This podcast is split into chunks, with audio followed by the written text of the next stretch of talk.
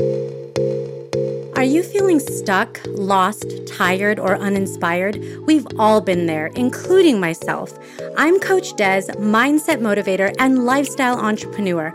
I'm here to tell you that the best, unapologetic, and limitless version of yourself is yet to come. The Born Unbreakable podcast is here to inspire just that.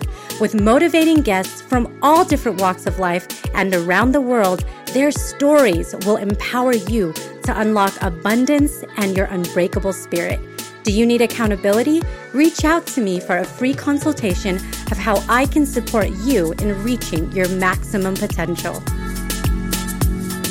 This episode is brought to you by Sherpa Way Marketing. Are you a business looking to gain greater visibility online through search engine optimized content? Maybe you need effective ad campaigns to kickstart or bolster traffic to your website. Sherpa Way Marketing has seasoned experts that are bilingual in English and Spanish. Let them take the guesswork away and enhance your brand positioning with their comprehensive marketing services. Go to sherpawaymarketing.com. That's H E R P A W A Y marketing.com to schedule your free 45 minute consultation today. Welcome to the Born Unbreakable podcast. Oh my gosh, my guest and I, Ronaldo Santana, have had this morning of technical difficulties. So it is a blessing that we are here together right now. able to have this amazing conversation. So it's it's one of those mornings, Ronaldo. Yeah, it is. Oh my gosh. Oh my. Oh my. Well, let me tell you about my guest and we will jump right into the content that we're going to get into today. We're going to talk about grants and how to get them. That's what we're talking about today. So, um, Ronaldo is the founder and president of ECG Housing. He's also the founder and president of Impact Annex. That's what we're going to focus on today. And Impact Annex helps uh, those with digital nonprofits to get grants for support because we know how important and critical that is to get off the ground and be able to do all the amazing things uh, that you do as a digital uh, company. He's a former tech executive, so he's got a ton of experience in the space. He's a serial entrepreneur, he's an investor, he does speaking, he's a philanthropist. And so I'm just so excited to have you here today to share your wisdom with my audience. So thank you for being here. Thank you, Des, for having me here today. And thank you, everyone, for listening to this podcast. I look forward to sharing more about what I'm up to and the mission I'm on to impact 1 billion people. Oh, that's amazing. But um, I noticed when I was looking at your feed that you uh, took your your wife and your mom on a trip somewhere really nice and uh, tropical. Where did you go? So we went to um, Miami, Florida, and yeah. uh, had the opportunity to go to um, Fisher Island. Um, and for those folks who don't know about Fisher Island, it is the I, I just found out earlier this week. Fisher Island has the is the most richest or expensive zip code in America. um, I didn't know that, and so there's only about 497 people who live on the island, and uh, I mean, people who live there are millionaires, billionaires. I mean, just the initial fee to get there is uh, to, to be a resident, you have to pay $250,000 plus a few millions for the condo. I mean, Jesus, wow. I've, I've never experienced before, but uh, I can say that uh, it was I was I felt really fortunate that I was able to bring my wife, my mom. It was their first time in Florida, and uh, you know, first time anyone in our family history tree step on that island.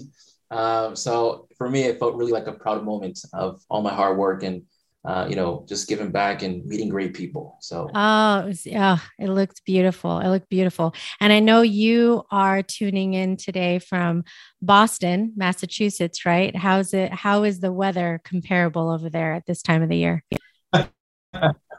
yeah. So finally, uh, Massachusetts, uh, we are back in our 80s, uh, sometime 90s and uh, it feels comfortable. But you know, I must say it's not as comfortable as, you know, those beaches in Florida and having that nice little warm water to go into because the water here is really, really cold. Yeah. Um, so it's a good, good thing, but um, yeah. But I've been here my whole life in Massachusetts. I was born here. My family came from the Dominican Republic.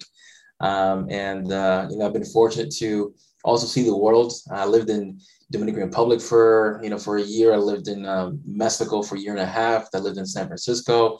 I've been to Colombia and Venezuela many times. Um, so I've had a chance to see the world in some different perspectives, uh, and that's also helped me a lot to um, you know mature and also think differently about life and about business and um, how people think and react to certain things. Um, so overall, this this journey has transformed me to the person I am today. So I'm happy about that. That's incredible. You've been in my neck of the woods. So right now I'm in Las Vegas, Nevada, but I'm from the Bay Area. So you uh, spend some time there. That's really cool. I was born in San Francisco actually and lived a little bit all over the place. So it's amazing that you've had such such an incredible journey. But so I have to start with asking, how did you get into your industry? What's your story? You've you've you know gotten to the space of in, investing and grants. What took you here? That's a big question uh, Des, but i'm happy to share with with everyone today here. Um, you know i was one of those folks that in 2020 during the pandemic or this covid era i lost my job um, and i had to start from zero. And uh, I was working for a tech company um, that they were called VRgineers, and they do uh, they produce virtual reality glasses uh, worth ten thousand dollars per per piece, pretty expensive. Uh, but the clients that we had, you know, you talk about NASA, BMW, Ferrari, Lamborghini, the different military branches. I mean, I was working on some high tech technology there, um, and you know, I was I was head of BD or business development for North America, and I was, you know, the company's based out of Czech Republic, so I was an expensive resource for them. So I got laid off, uh, and you wouldn't believe it. I mean, I, I got married uh, February 2020, February 28th, came back to Boston uh, the following day. The gates closed. Didn't see my wife for seven months. Uh, from February to April, that's when I kind of got laid off. And I'm like, oh my God, it's, it's not supposed to work this way. I'm supposed to have a steady job, right? Have, uh, you know, get married and then have a stable life to, you know, have kids, etc. No, I got, you know, life hit me and like it hit many people out there uh, by surprise, right? And it happens. But, uh, you know, I tried to apply for new jobs and uh, people weren't hiring because of COVID and all the budget people had got frozen.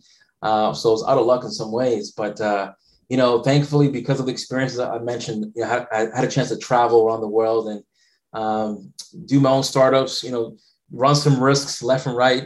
Uh, I've matured a lot. I feel a lot of confidence about you know who I am, what I can offer.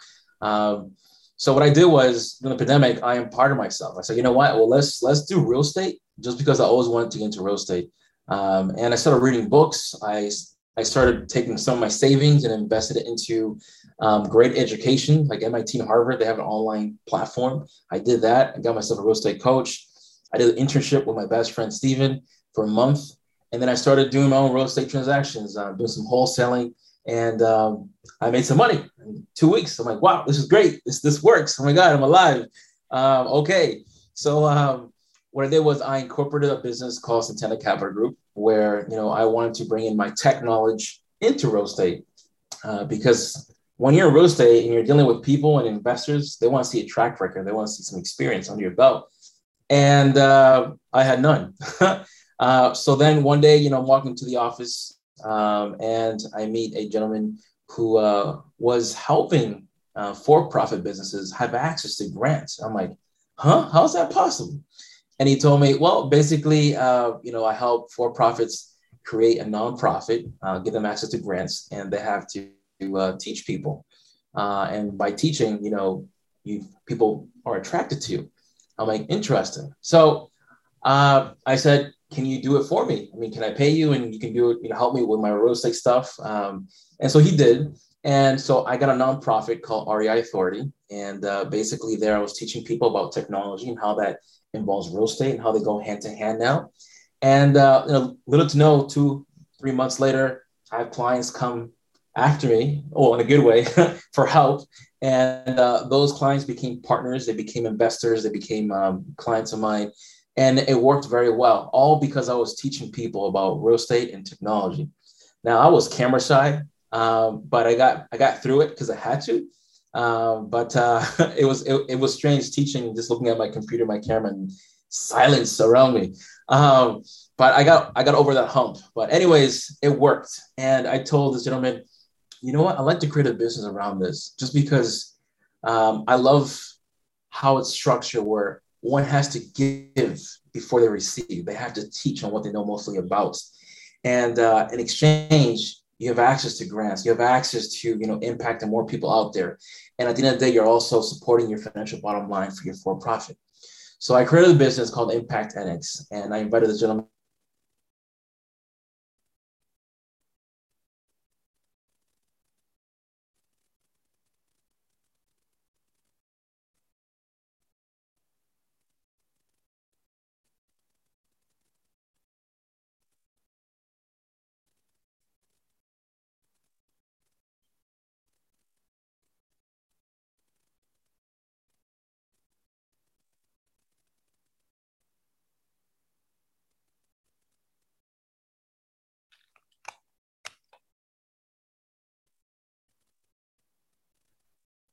You're back. All right. uh,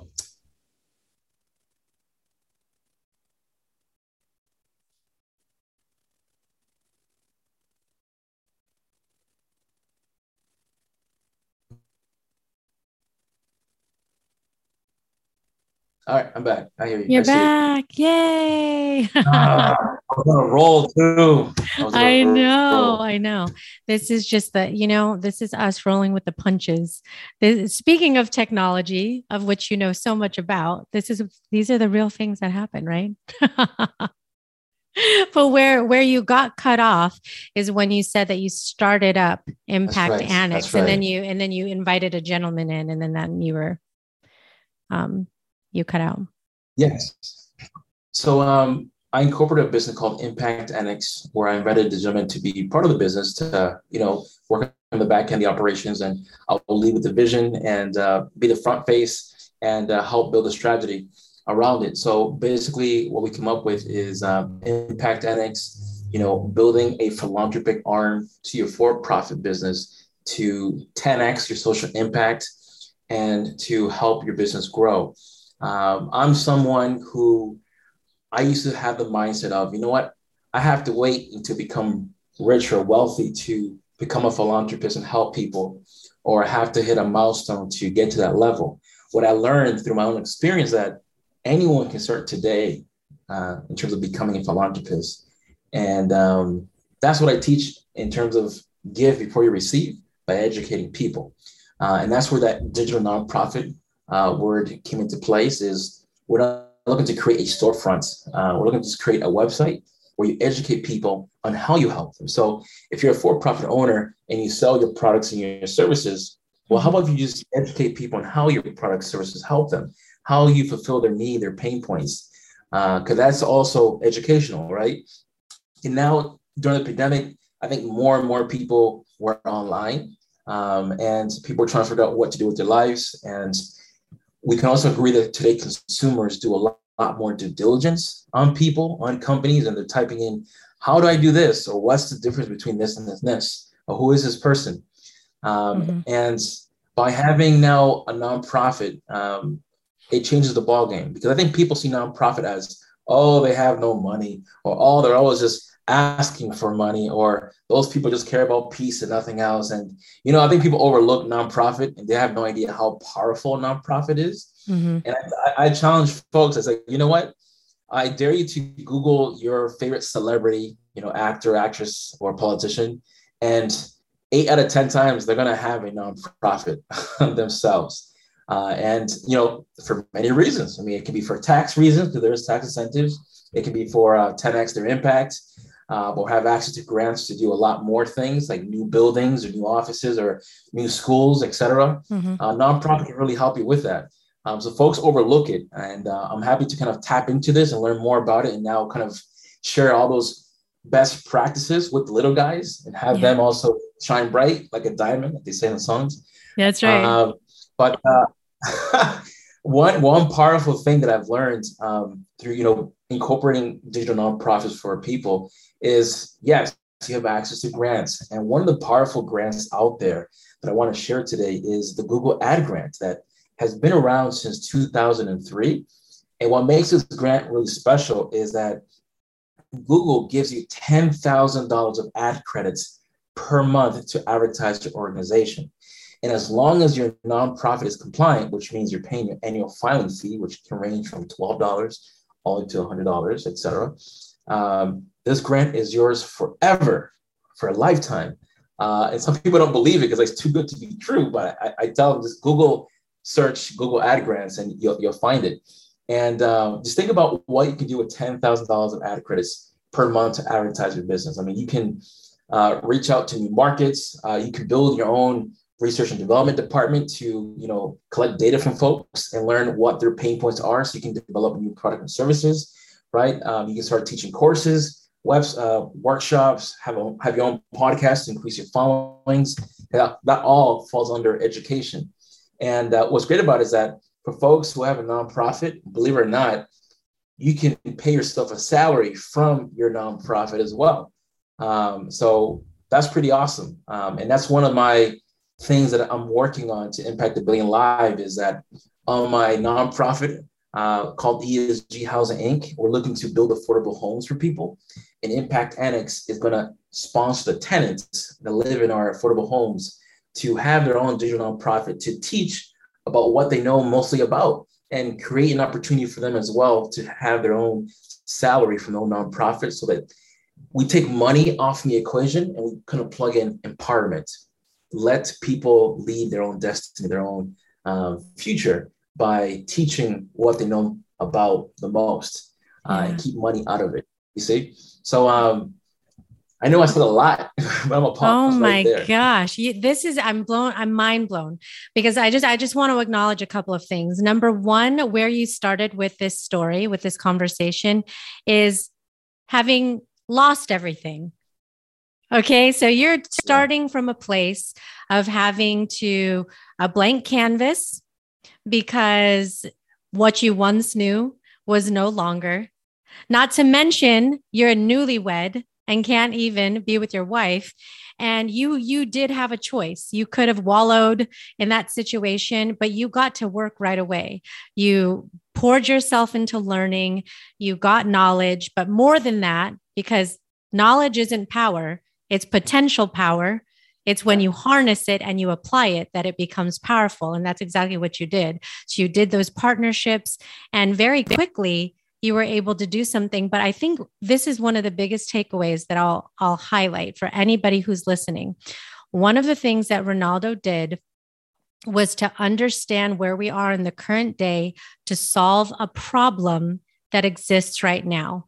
You're looking at the world going okay we're in a very digitized society. It's a global a global mm-hmm. network. It's not even just america you know?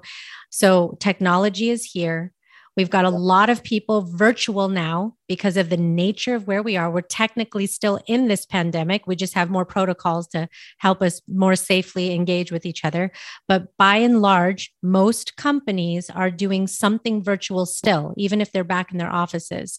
So you're capitalizing on this shift that we've made, the utilization of technology, and figuring out how to bring together the arm of a profit, a for profit business to a nonprofit entity that can actually help multifold with education, with growth, and with empowerment. And that's that's insane. There's this is like it is a real problem. I have a really good friend who has a nonprofit and had just recently went through this process of and she's still going through it where she does um, stuff in the education space for mm. uh, for for youth who are trying to use digital for good so that they can we can take the negativity off of you know social media and that kind of stuff so um, but it's it's quite the task figuring out how to continue funding that work So yeah. It's crazy. So my question for you is going to be how like so if you're in that situation, right? Like let's say somebody is already down that path. Um where does one start because from what I understand, you know, this is the process that most people do. I've done this myself personally. Um you you have a business, you have a platform and you just Google grants and then you Google it and you're like, this sounds good. And then you look at how the effort that it's going to take. And then you're like, I don't know if I have the qualifications and the background to fill this out to the best of my ability to be able to get this grant. And I don't want to put all this time and energy in for something that's such a small possibility. And so they either stop right there because it just seems too daunting, or they're like, I need to hire a grant writer. How do I find somebody who's capable of doing that? And then that's its own whole nother process. Yeah, so it's it's a it's a loaded question because there's a lot there.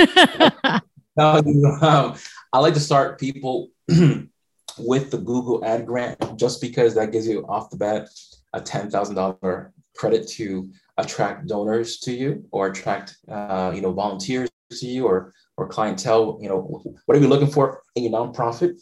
Um, and what's great about it is that if you're already an existing nonprofit with the 501c3 status then you're already there. You just have to apply which is great.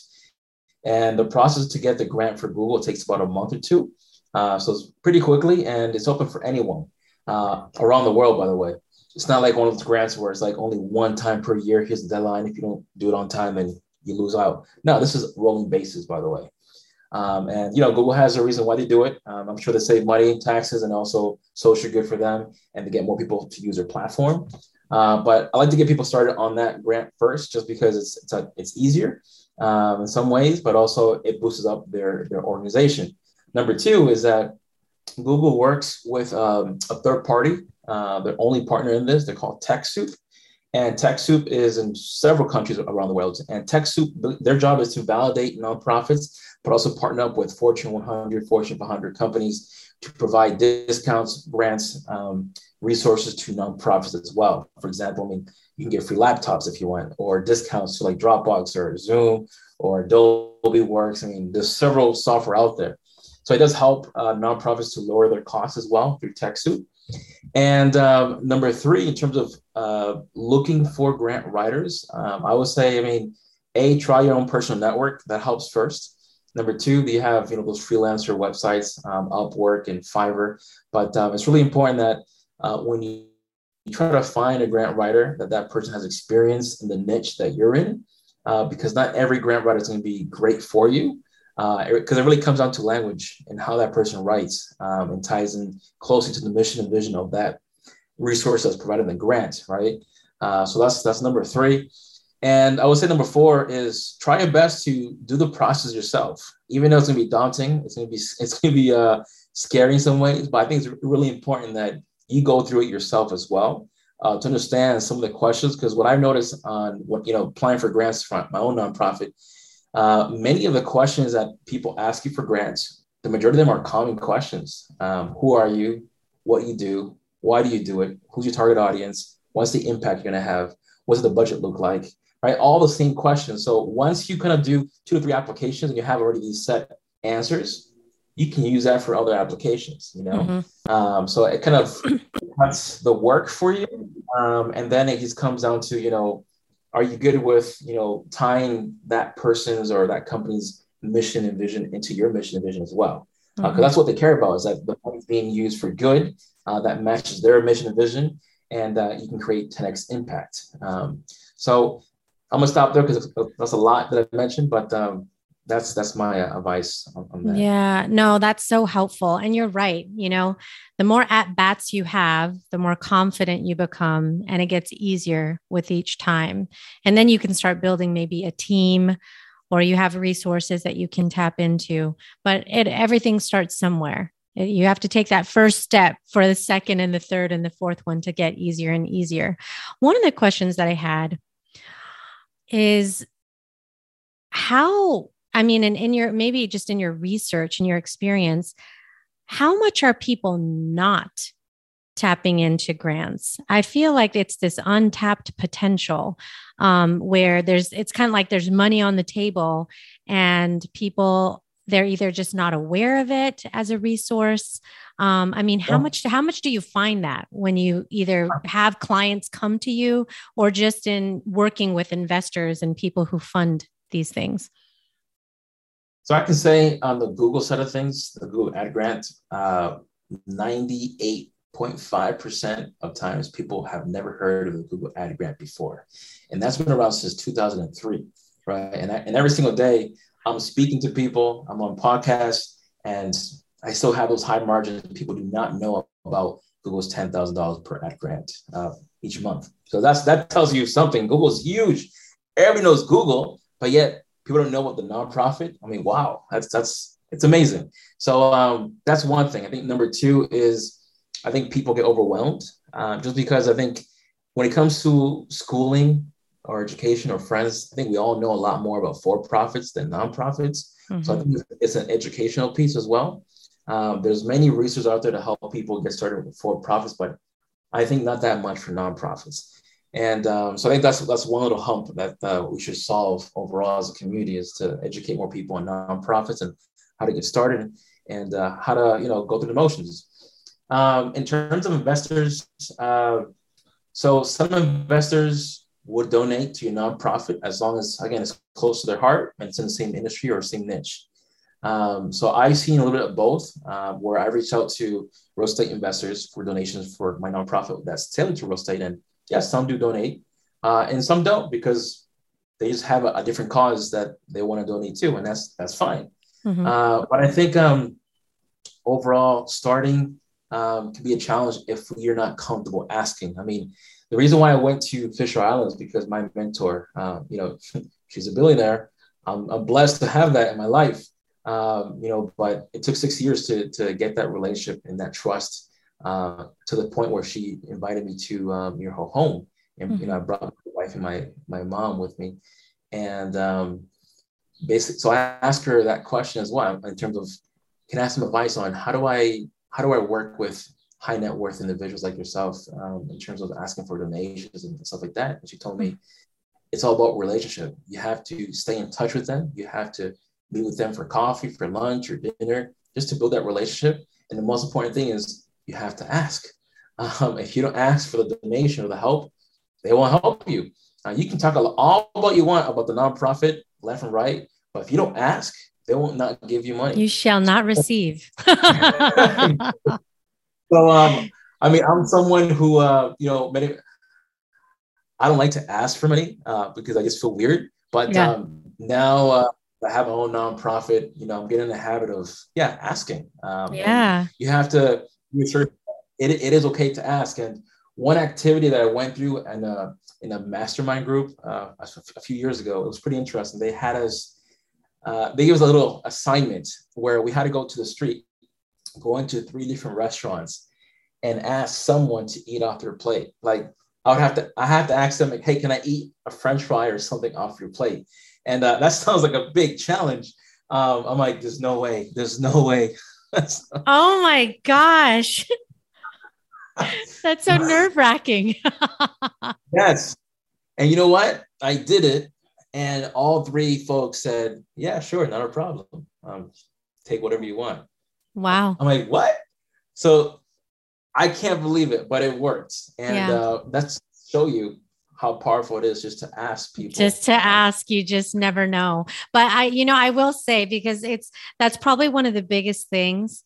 Um, even when I talk to people about sales and things, it's like it's just that awkwardness of like mm-hmm. overthinking um, and then rejection and you know all of those processes that you go through and i think um, this question i feel like i actually learned this from a real estate investor which is so ironic but um, his name is justin morales and he wrote this book called the abundance effect and i met him on a cruise. And um, and we were talking and he this his book is awesome. He sent it to me and the question that he talked about was you know what's the worst that could happen? Like when he's talking to people it's like oh gosh when you say it that way even if somebody was like no i'm not interested that's the worst that could happen. It's not that bad. And then you just you keep going and you build that resilience you build that confidence but it's just the initial you know un- discomfort that you have to get past. And i i do think that's that's part of the hardest one of the hardest steps. So so i agree with you 100%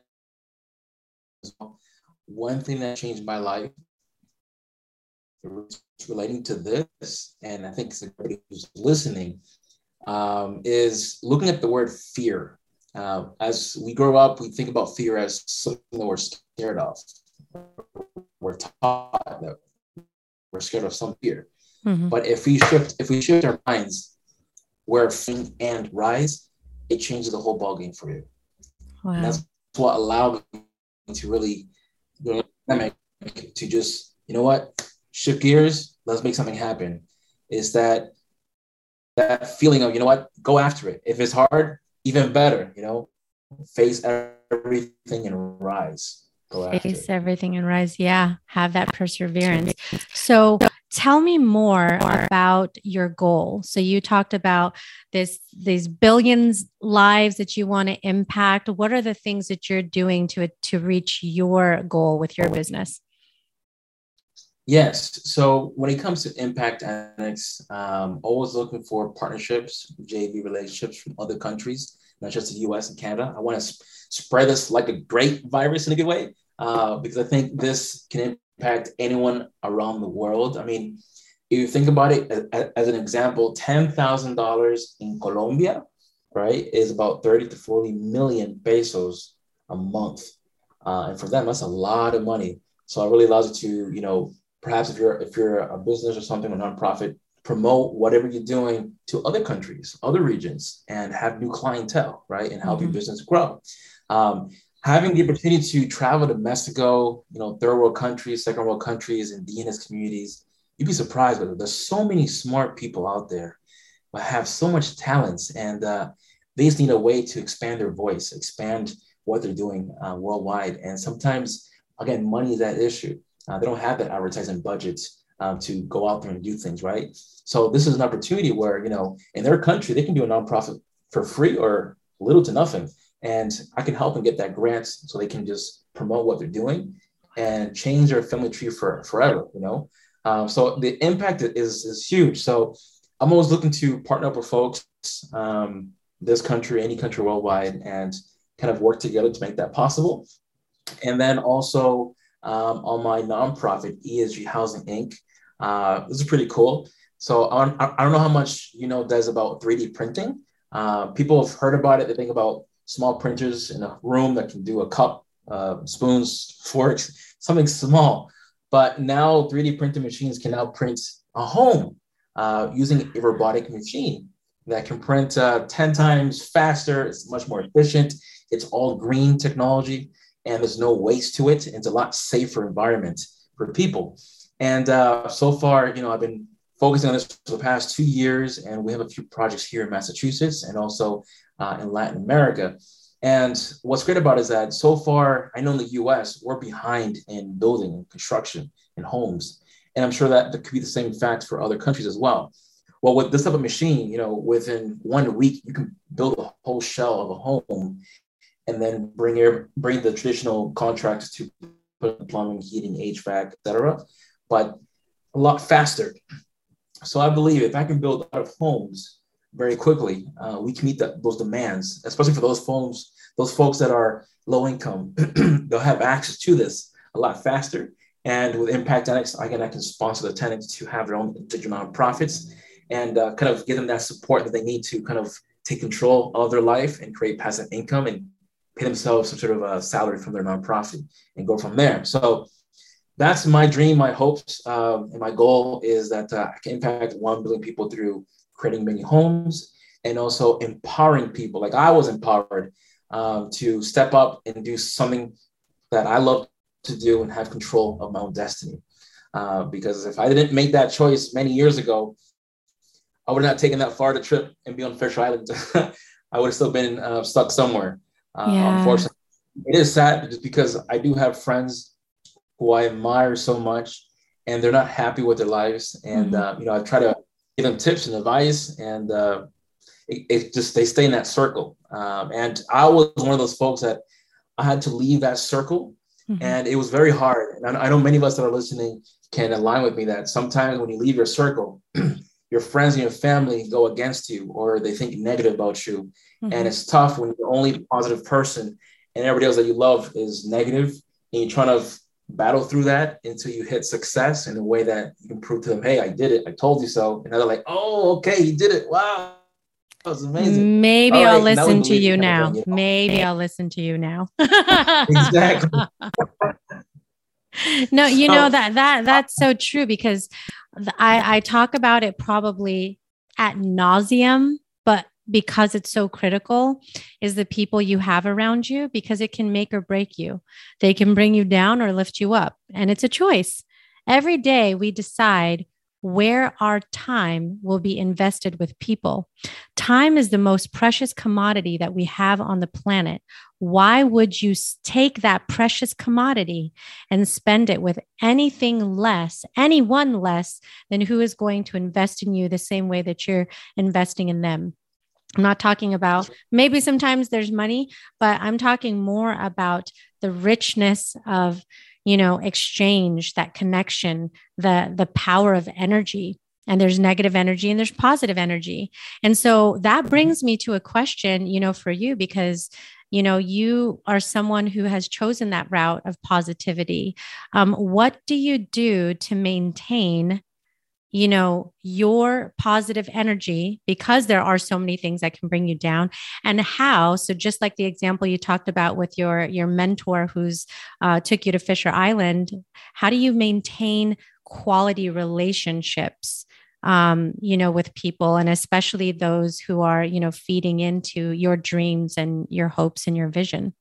Yeah so i'll answer that question first and then the uh, the motivation one. Yeah. Uh, so think it all comes down to transparency. Um, be honest 100% with yourself and with other people. Uh, I think uh, today in this world social media, people hide a lot of things. They live two different lives, and um, it, it catch up. It catches up to you after a while. And uh, I think people who are you know millionaires or billionaires, they go through the same stage in terms of sacrificing hard work. I mean, many different things that you know a business owner goes through, and they can see through the bull crap. You can say uh, they can see through the filters, and um, they respect you when you're honest with yourself. They respect you if you're transparent where you are. Uh, if you ask for help um, and you show that you're hungry and you want to do good in life, and I think that's that's really important. And that what really helped me get through college and after college is being transparent with myself. I mean, when I'm on you know other interviews, I mentioned about the starting point where things changed for me was when my first mentor, who I didn't know who it was yet, right? It was at the Apple store. I was working there as, as a salesperson. I sold him an iPad. He was a doctor, six three, tall guy, Caucasian. And um, he asked me three educational questions, which I, all three I failed to answer. and, uh, he called me uh, he called me a stupid Dominican. Okay. Oh wow. Now, in my shoes will kind of do a Will, Will Smith slap at that uh, moment. Yeah, at least mentally, if nothing else. Yeah, I mean, he's like, "You're a stupid Dominican." I'm like, "What?" Come again? Come again? exactly. So at that, that time, I mean, I had to to like, you know, I can react negatively and be angry and you know make a show or something, a drama, yep. or B is own up to it. You're right. Are you really happy? Are you really smart? Are you really where you want to be? And um, I told him, you know what, sir, you're right. I am a stupid Dominican. Um, help me become a smart Dominican. And he's like, smart answers, child, smart answer. So now he gave me his phone number. He's like, call me. Let's let's, let's meet up for coffee, and uh, we'll go from there. I reached out five to six times because he, he didn't answer me the first four or five times until like the again fifth or sixth time he answered up. He's like, you know what? Let's meet tomorrow 9 a.m. Starbucks. Boom. We did that, and he said, you want I'm here today because you proved to me that you really want to change. You really want to become a smart kid, and uh, I want to help you. He's like, I'm a medical doctor, uh, but I'm very, very smart. I have a few mentees that I, I mentor, and they're all below your age. I think for you it's too late, but I'll give you a try. And, wow, uh, he is really blunt. He's like at every turn, like, listen, like, I think it's too late, but I'll give you a try anyways. Wow. Okay. Yeah, I mean, this guy was buying iMacs laptops for little kids just so they can get access to education and learn. I mean, this guy, he made 250K a year and he spent 95% on just donating it to kids uh, for education purposes. So, uh, yeah, good man.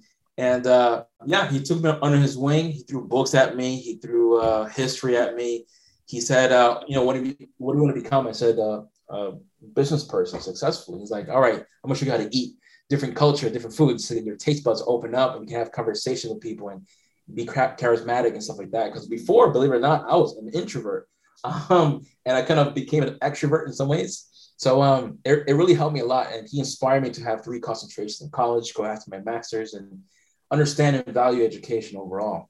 Because the same guy you see here is on the same one back in high school. I was all about music. Um, I played the trumpet and piano since the age of seven. I still do, by the way. But uh, wow, it's all about awesome. nothing else.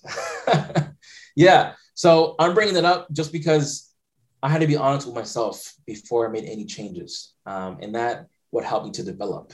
And um, as I foster relationships, and people see me on Facebook, every every uh, New Year's, I kind of tell people what was the bad and what was the good, uh, because I think people are used to just seeing good, good, good, good, but not showing the success or the hard work to get there and mm-hmm. the struggles. Yeah. Um, and I, I remember at the point I told folks, "Hey, I lost my job too. I had to start from zero too. I only had a savings, and uh, I had to start from zero. And, and, this is what I did with that year gap, these two years gap, uh, to show people that hey, it is possible. It comes down to your mindset, and it comes down to your why. And that goes to the to the motivation question you asked earlier: is how do you get through it? And it, you have to have a very str- strong why reason. Why do you get up every morning? What's going to get you up when you're depressed, when you're sad, when, you know, something hits the fan, uh, you know, when things go bad, what's going to help you get up again? You know, for me, it's always been to, you know, help my parents out just because they come from a third world country. They struggle, they sacrifice, they worked, you know, 70 hours a week in a shoe factory.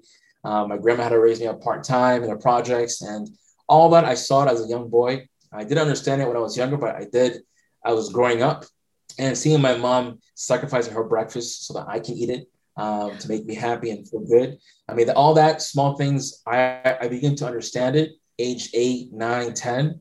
And uh, that always has stayed there. And now for me, is like, you know what? I want to start giving back to them, have them have fun, travel, experience, right? With certain things. And uh, aside from that, is to help my generation, my family move on to the next level because uh, we don't want to be in the same, you know, rat race every single generation, and uh, someone has to do it. And whoever has to do it has to roll the punches, has to sacrifice time because you mentioned time is the most important thing, right? And um, I learned to value time after time just because those sacrifices means, you know, not going really to have fun, or maybe it's spending time with family, family who, you know, unfortunately, I had grandparents that passed away that I could have spent more time with, but I was focused on creating this, this, this sort of legacy, you know, so that all their strength, all their efforts made sense and, uh, you know, it meant something for mm-hmm. future generations of, of, my family. So, and that hurt me a lot that, you know, they passed away and I couldn't really be there for them. Yeah. Uh, but uh, the sort, those are sort of, sort of the sacrifices that, you know, I had to make, um, which uh, it sucks. But uh, again, I'm, they were proud of me. Uh, they do. They didn't know what I was working on, what I was doing. My grandma always told me, um, work smarter, not harder. so I always tried to do that. But yeah. uh, just knowing that, you know, she knew what I was up to, um, you know, makes me also move forward.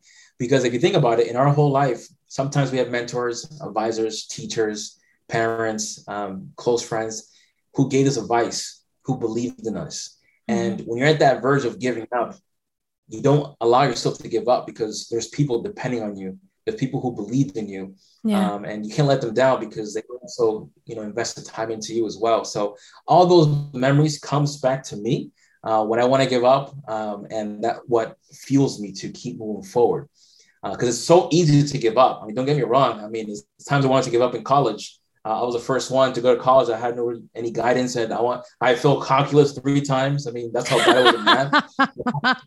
the three times, I got an A, right? So it's like yes, but I wanted to give up. So because it's easy to give up, but yeah. um, I couldn't.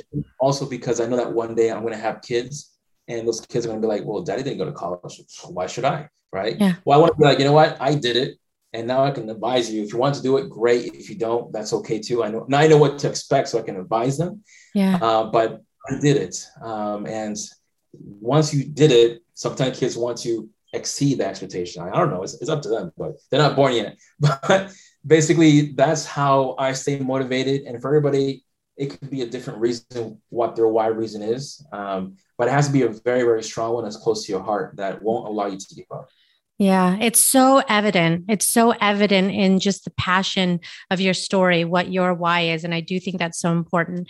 And I'm listening to you talk. And what, you know, one of the things that I do on my show is after the interview, I take a minute and I have a reflection. And so I do that as a solo part of my show that people hear that even you don't hear unless you, you know, listen to the episode and get to the end of it. But I just feel compelled to say a few things in the moment because that's what I'm feeling in this energy from you.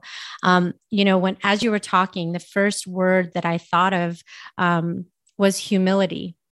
And I think it's such an important characteristic to uh, lean into and to embrace because despite i mean when you when you told the story about that guy who called you a dumb you know Domin, uh, dominican and all of that it's like and for you to still go this person has knowledge to share with me and he can um, influence me you have to be humble in order to be able to manage that situation.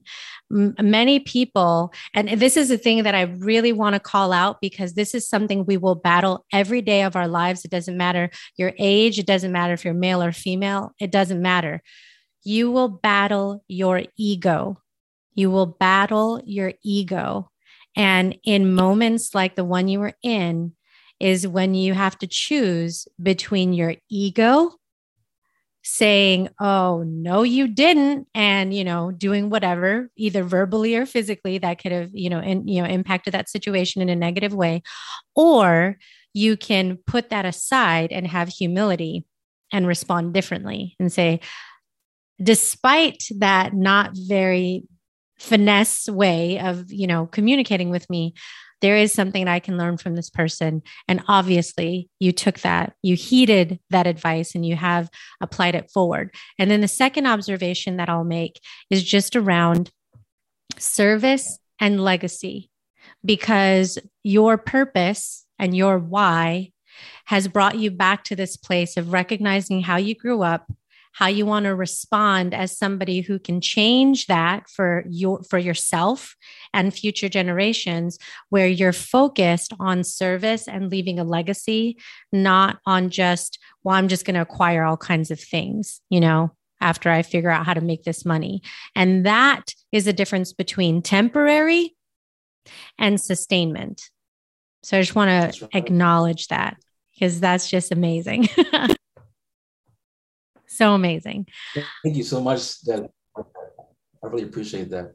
Yeah. Um, yeah. I, I don't know what to say. I'm speechless, but I appreciate that because I think more people have to understand that. Um, I tell people always have a reason or excuse, and when I listen to them, I say, "Okay, you're not happy with your life. I understand you have different situation, a different lifestyle uh, that I had, um, but uh, change can happen baby steps." I tell folks, take maybe one day a week, 10 to 15 minutes. That's all you need.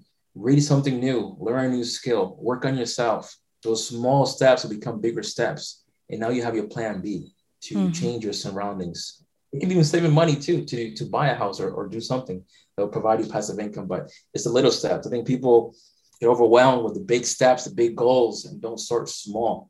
Yeah. Um, so that, that's and um, yeah, I'm with you there. This morning, um, do you ever listen to Ed Mylett? So he's a he's a he is um, this influence influencer speaker. He he's he he wrote this book and it's on pre-order right now and it's called the power of one more. Anyways today he's doing this virtual event and it's all day long. Like if you buy his book you can tune into this virtual event where he has invited all these different speakers who are coaches and and and things to talk. So i tuned in this morning because i i did uh, like pre-order his book. And um, one of the the first speakers that he had on stage was um, this guy named Jim Kwik. Jim Kwik has his own podcast. He's an expert on learning really, really, really fast and retaining information. Like, if one of the things that he does once sometimes when he's on stage is people will um a hundred people will get up and introduce themselves and he'll remember every single one of their names like that's how his brain just and his real last name is Kwik, which is crazy. So he kind of does use that to his advantage with his brand, but he just learns really, really quickly. And so he teaches other people how to use the tools that he's mastered to learn quickly too, like to speed read, how to retain information, stuff like that. Um, one of the things that you said reminded me of a quote that I heard from him this morning, and I wrote it down in my notebook. And he says, if you fight for your limitations, you will keep them. You will, hmm. you get to keep them. When you fight for your limitations, you get to keep them. So, for example, when you say, oh, okay, well, I grew up in the projects and, you know, this is how life was. And, you know, getting even just food was hard.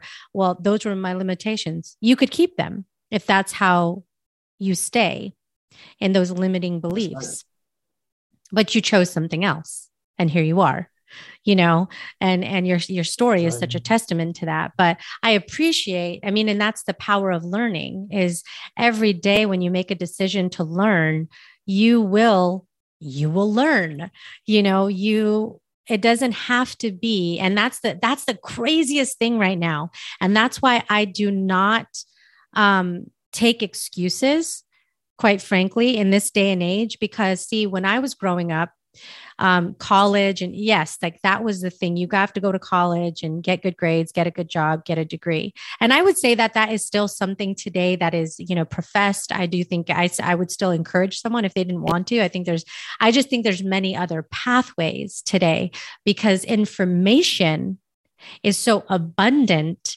that it's at your fingertips and you can learn how mm-hmm. to be absolutely anything if you just like go to YouTube. I mean, you want to learn how to be a makeup artist, how to fix different I mean like there's a video and there's information and you don't even have to pay for it. Like can you imagine oh, if yeah. I was if when I was younger what I would be doing if all that stuff was free. Like I had to go, I had to go to school, I had to go to the library, I had to open the book, read the book, put tabs on the book, highlight the book, and then reread it uh-huh. because I didn't have like the videos and the, all the stuff, you know. And I realized that I'm now sounding like that the parents that say they had to walk uphill with no shoes and like all that. But it's like, it's real. I'm just saying. I was there too. I remember. I remember. I remember. It's free. Oh my gosh. That's what drives me crazy. It's like you could literally become anything today. And, a, and the thing about it, it's a matter of months, not even years you know for for you or me if you went to school it's like a minimum of maybe there's some people on the fast track and they can do it you know in less than four years to get their bachelor's. Maybe they do it in like half the time or something but there's still it's still years. It's still years to meet those requirements. And today in a couple months you can be like oh i you know i know how to do x y and z. So i'm just like it's crazy right it's crazy. Um, well, so oh, go ahead. If you think about it now, there, there's virtual reality. Oh. Yes, virtual reality. Yeah. So do you do you keep in touch with uh, the folks that you used to work with? Like, do, do has any of those people come over and worked with you in your new business ventures, or do you not talk to those folks too much anymore? Like my mentors you mean um, your previous like the previous tech world that you were in before like the pr- company uh, and like you know you spent a decade doing that do you still stay connected and bring people over into the new ventures that you're doing today Uh, yes, I do. I do. Uh, we're happy. I mean, I'm happy to have LinkedIn and Facebook because that's people see what I'm up to and yeah. then start asking me questions. Um, I'm now beginning to, do now workshops, um, getting those up and ready just so I can educate people and as a whole, not just one by one, just to make it easier on myself. But uh, yeah, I still, I still stay in touch and uh, I'm still in the you know tech world in some way just because I'm in this 3D printing environment and uh, anything virtual reality or augmented reality, I still follow just because I love that technology. That you know, I was I was involved and still am in some way. You know, I still have it in my house and put on and stuff like that. But, it's uh, amazing. It's Those cool glasses stuff. are crazy. I don't know about the ten thousand dollar ones, but there's other ones that are cheaper. Those are really cool too. Um, so I have to ask you about um, what are you most excited about right now? Like what's I know you talked about the you know the billion lives that you want to impact, but is there any other projects or things that you're working on that you're most excited about that you want to tell people about? Yeah, um, so it's it's it's mostly the real estate part of things, just because um, 3D printing is going to change the landscape in a great way. Um, and right now, I have a few universities that are uh, interested in working with me in terms of going um, writing grants together, which that's another tip for folks out there. Depending what your nonprofit is, uh, you can go after grants with your own town, community, or university. Mm-hmm. Uh, what you're looking to do. So um, what I what I'm working on this construction and this robotic machine. Many universities haven't tapped into that, and they're interested in learning more about it, and they want to give you know MBA or capstone students the opportunity to do research and understand it, and have engineers go through the material science of the concrete and how that works, etc. So it's great because there's funding available. I think as a society, we're all trying to go green because uh, it's, it's healthy for the environment. And uh, this is part of the entrepreneurship, right? This is part of the journey where you don't know what the unseen is. You don't know what's coming up next. Uh, and as an entrepreneur, it can be scary sometimes, but exciting because things are moving forward and you learn as you go. So uh, I can say here, I'm not an expert in 3D printing. Uh, I've been in it for two years. I know enough, but uh, I still have things to learn. We all have things to learn every single day. Yeah. So just the fact that people are beginning to understand, hey, this home shortage isn't a real issue now. There's people in the streets. Um, inflation is going up the roof. Even first-time home buyers can't afford a home. I mean, it's looking really bad out there. Mm-hmm. Uh, so this is a solution um, that can solve that issue, and um, that's what I'm, I'm, looking forward to. And uh, one thing I didn't mention about the nonprofit is that all the cash flow that we'll make from it is going to go into a fund, a fund where if you're a family who can afford rent, we're going to pay it for you. If you're a landlord that can't afford your mortgage, we're going to pay it for you. If you're a family who cannot afford the internet access for work or school purposes, we're going to cover it for you as well. We, again, once again, taking money out from the equation and plugging empowerment. Um, and that's why I believe we're going to impact so many folks because some folks like to pocket that money. We're not going to pocket it. We're going to have a circulate uh, around all the apartments that yeah. we're going to have so it can protect people from the pandemic because you and I saw in 2020, many folks were out in the streets. No one could afford rents. Landlords were evicting people. I mean, it was it was really bad out there. There was no plan B. I mean, you think there'll be a plan B for something like that, and there wasn't. Mm-hmm. Um, so we're looking to protect people from the next. Um, hopefully, it doesn't come, but pandemic or you know some sort of um, disaster that can come from mm-hmm. the world or something. You know. Yeah, absolutely. Ronaldo, oh, what is it that people should reach out to you for and how would they do that? So you can find me on LinkedIn or Facebook or uh, ronaldosantana.org. Um, and you can reach out to me if you're interested in starting your own digital nonprofit uh, that aligns with your for-profit, or if you're an existing nonprofit looking to have access to those grants, happy to help you there. Um, overall, if you're looking to um, donate money to ESG um, to support us with that beautiful vision. We're happy to have you. And lastly, if you're looking for mentorship, coaching, um, or a speaker, I'm happy to uh, be that guy for you. So, oh um, my gosh. all those things. Awesome. Well, I'm going to end with a couple of questions that will let people get to know you better, um, because that's what this show is all about: is leaning into who you are and embracing who you are. So, my first question is, what makes you unbreakable? What makes me unbreakable? That's a great question. what makes me unbreakable? I mean, there's no perfect answer to that, but I say my past, my memories, my experiences. Um, that is what makes me unbreakable. Yeah, that's, beautiful. That's, that's beautiful. No, I love that, and I love your story, so I can I can understand where you're coming from. I tell people uh, anywhere, I am who I am because of my community, because people who are around me, my family, my friends, my teachers. Everybody has something that they invested inside of me that uh, made me who I am today. So um, that's why I'm always grateful and appreciative of people around me. And I still go back to my elementary or middle school, you know, say thank you so much because yeah. I understand where you're from. And sometimes you teachers travel an hour to teach us, and I didn't know that. And um, I didn't know how much they were making salaries, but they did it because they love to teach, they love to help. And uh, people like that, I really appreciate, you know. Absolutely. Okay. What is something that's on your bucket list? Bucket list. Ooh, that's a good one. Uh, well, right now is to obtain a pilot license to fly an airplane for fun. Whoa, I like it. That's awesome. Yeah. Yeah. Then you yeah, can. I have only one left. You got what? I've taken only one lesson so far. Okay. It was awesome. On, but on you, yeah, you have gotten started then, though. Yes, yes. So uh, my goal is to obtain that license um, so I can take flights and uh, hopefully one day, you know, take my parents or my my children, my future children. I have kids now, my future kids on plane rides with me as well. Yeah. yeah. I love to explore. I love to travel.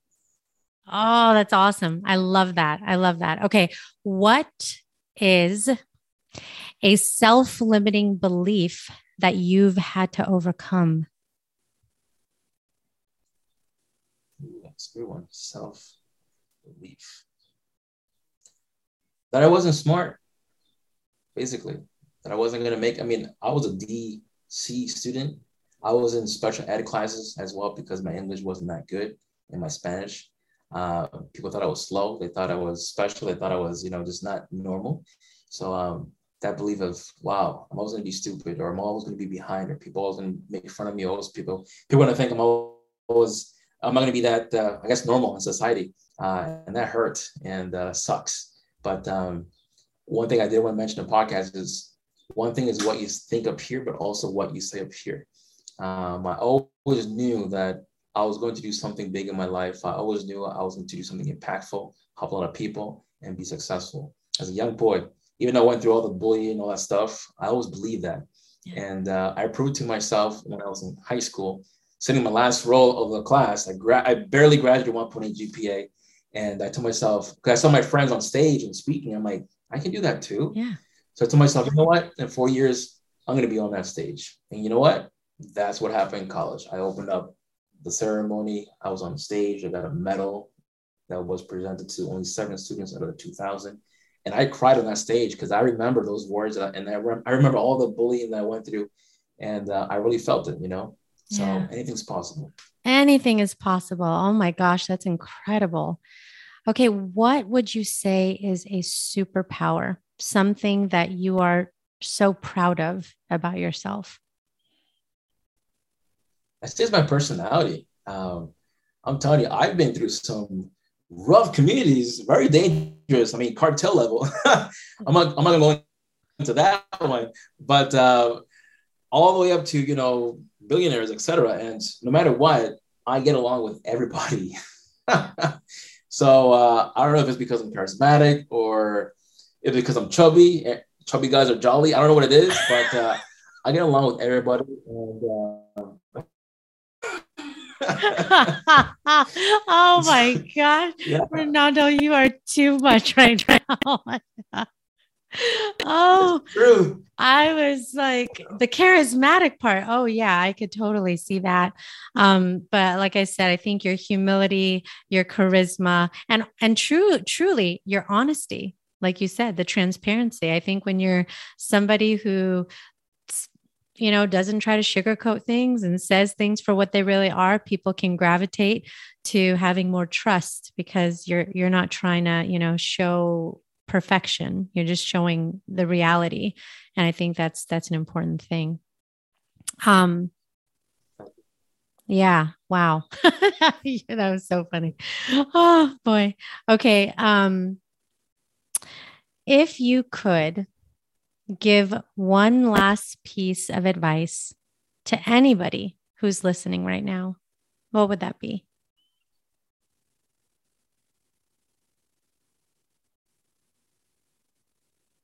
That's a great question, Des. I would have to say that um, yourself more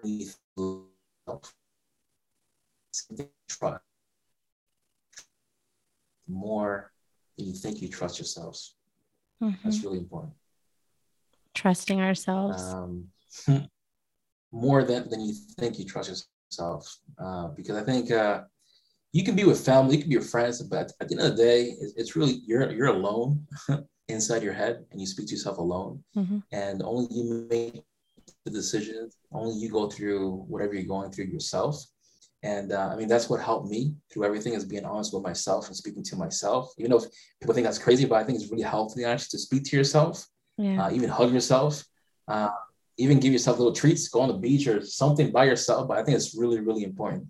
Um, because I remember being as, as a, even a, a, musician, seven, eight years old, playing in front of 200 people. I spoke to myself on stage, come on, Ronaldo, you can do it. Believe in yourself. And then on stage, I was a different guy and bam, performed. Boom. And same thing with going, you know, into with investors or meeting with customers or um, doing my own business. It all, you know, it all took me speaking to myself and having confidence in myself and being the best advocate for me. Because it's true what they say, you're your best advocate, but also your worst enemy uh, depending on what you tell yourself up here. Mm-hmm. Um, so that's that's my best piece of advice is love yourself more, appreciate yourself more because every day we face danger. we don't think about it, but we do face danger and we face a lot of decisions and we are, are also our CEOs of our own bodies and our future. And uh, we don't uh, appreciate ourselves enough of what we go through. So um, that's what I have to say in terms of uh, an advice.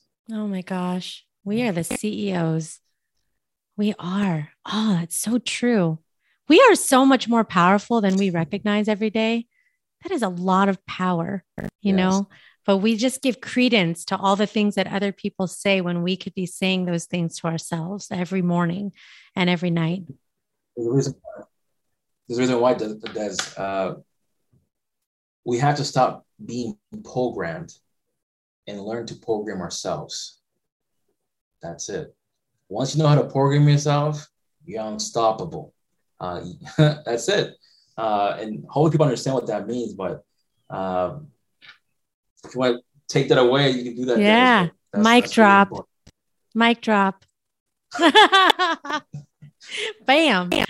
That's a great note to end on. But you know what, Ronaldo, I appreciate it. You know, this, this, you are in such a territory right now that um, we need we need more people like you touching these spaces that need to be brought together for profits with nonprofits and influencing things like real estate and tech and communities that feel like they don't have access and giving them the opportunity to not only have access but to take ownership for doing things like creating passive income which as we've seen with the most successful people in the world has changed their lives. Being able to do little by little, step by step, um, do things like create passive income. So I appreciate, I know despite our technical difficulties that we had today, thank you for hanging with me, sticking with me, and um, being able to share all your amazing knowledge on the show today. Thank you so much. It's a pleasure, Des, any single time. You let me know. Happy to share more value and energy with people good vibrations. That's what we need every single day. That's right. That's right. Oh, this is awesome. Thank you. okay, I think that um let me see if I can well, I don't I don't I don't think I can like stop it or anything because I started it on this other computer. If I end it, then we're gonna get cut off. Um Okay. But this was great. This was so good. I'm so grateful. Thanks for being able to switch gears from one platform to another. But I figured since this was successful today, then probably it would yield us some decency. I agree. I agree. Thanks so much for being flexible with me. Yeah, absolutely. Absolutely. But um, like I said, when everything is edited, um, we'll put together a little trailer so you could put it wherever you want. If there's any places that you promote new things that you're doing or podcasts that you're on, um, yeah, and it'll come out in less than a week. So I'll Perfect. give you all, send you all the details. Thank you so much, Des. I really yeah. appreciate it. It was much fun. Yeah. oh, thank you so much. But have a good rest of your day, and I hope your technology doesn't, you know, give you too much trouble. Likewise. Yeah, and have a good have a good Memorial Day weekend. Thank you, you too. Okay, All take right. care. Bye. Bye. Oh boy. what a morning and what an interview. I tell you what, I technology it is either my best friend or sometimes my worst enemy. Um, I use a platform called Squadcast to do my podcast recordings. Um, other podcasters use platforms, for example, StreamYard, Riverside, also Zoom. But these podcast specific platforms have been created for folks like me who want richer audio quality and uh, just some of that advanced capability. Um, Ronaldo and I were having some trouble. He actually just had some equipment exchanged um, for his internet service, and um, for some reason, I don't know if it's just how Squadcast uses the internet. It was giving us trouble, so I had to switch over to Zoom, and now I'm back on Squadcast. It's just, it's a lot. it's probably more than what you even care to hear about, but it's just the behind the scenes stuff that, um, you know, sometimes it's uh, nice to share because it just shows that no matter how much experience you have doing something, there's always things that can go awry. And you have to, I, I, like what Ronaldo said, you know, you have to roll with the punches. You just have to kind of go with things. And that's certainly uh, how we rolled with today. But got a lot of powerful information about his interview. And honestly, you know, um, it's the power of story. I I knew some of his story and I knew the space that he was in and I think it's tremendous. You know, um, I understand there's a lot of you out there that are just fighting the good fight, you know, wanting to make money for your business, but also obtain money for your business. Um, and this is such an incredible way, um, looking at how you can make this nonprofit arm so you can do things like education and get funding, get grants. And how incredible is it to learn about that Google ad grant? So, my action item for you, my request for you today, if you are somebody who is in business and uh, ready to look at expanding in terms of marketing and reaching more people, more countries, uh, a bigger market, you know, um, look up that Google Ad Grant. Uh, before you do that, you know, you've you've got to take that step of of having the nonprofit. Um, I know a little bit about that, have done um, some work on that um, here in Nevada with um, Aaron, my partner. Um, we did some of that work for a Little Help Foundation. Um, and I have some friends who are in this space. So um, do that effort. All the information is available online. Uh, it's easier than it sounds. Like starting a nonprofit. It, there's it really is just the formality of the steps that you take to become a 501c, and then after you do that, you can go and pursue grants like what Ronaldo was talking about, like the Google Ad grant. Can you imagine? Imagine for a moment you having access to endless Google ads. Google is the number one place anybody looks for anything. If your service or product was out there and more people could discover it, because that is the key, right? Is like when you are just in your home, you've got something incredible to share with the world. How do you do that? It's possible. It's possible. So I would encourage you to go take a look at that. Um, and, you know, I was just so compelled by Ronaldo's story. Um, my my second encouragement to you today is to come back to your why. Come back to your why. He talked about his why being his family, recognizing where he came from and the influence that he wanted to make differently on the future for the next generation, for his future generation of uh, children, um, his community, and that's what he wakes up thinking about every day as he is wanting to influence these billion lives out there with the work that he's doing. What is your why?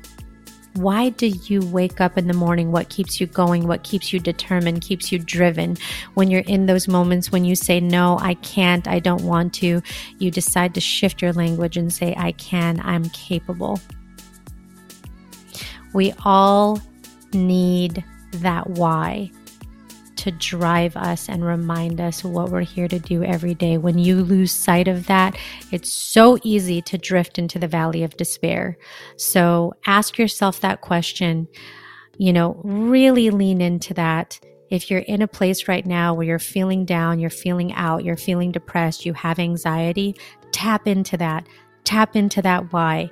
Get closer to that, whether it's your faith that's going to pull you closer, whether it's that pep talk like Ronaldo was talking about. Sometimes we just have to have a conversation with ourselves. I do that all the time.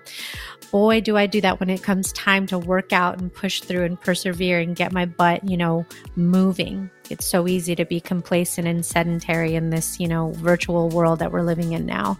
So that's where I have to do a lot of my pep talks, but do it. Do it for yourself I appreciate you hanging in with the technology today. Hopefully, you made it this far. Uh, make sure, if you haven't already, subscribe, follow, share, uh, comment, you know, all that kind of good stuff. Give me a rating and review. That helps people find the show. I appreciate you supporting Born Unbreakable. It means the world to me. Um, and remember, you are your only limit. So take action today. See you next time.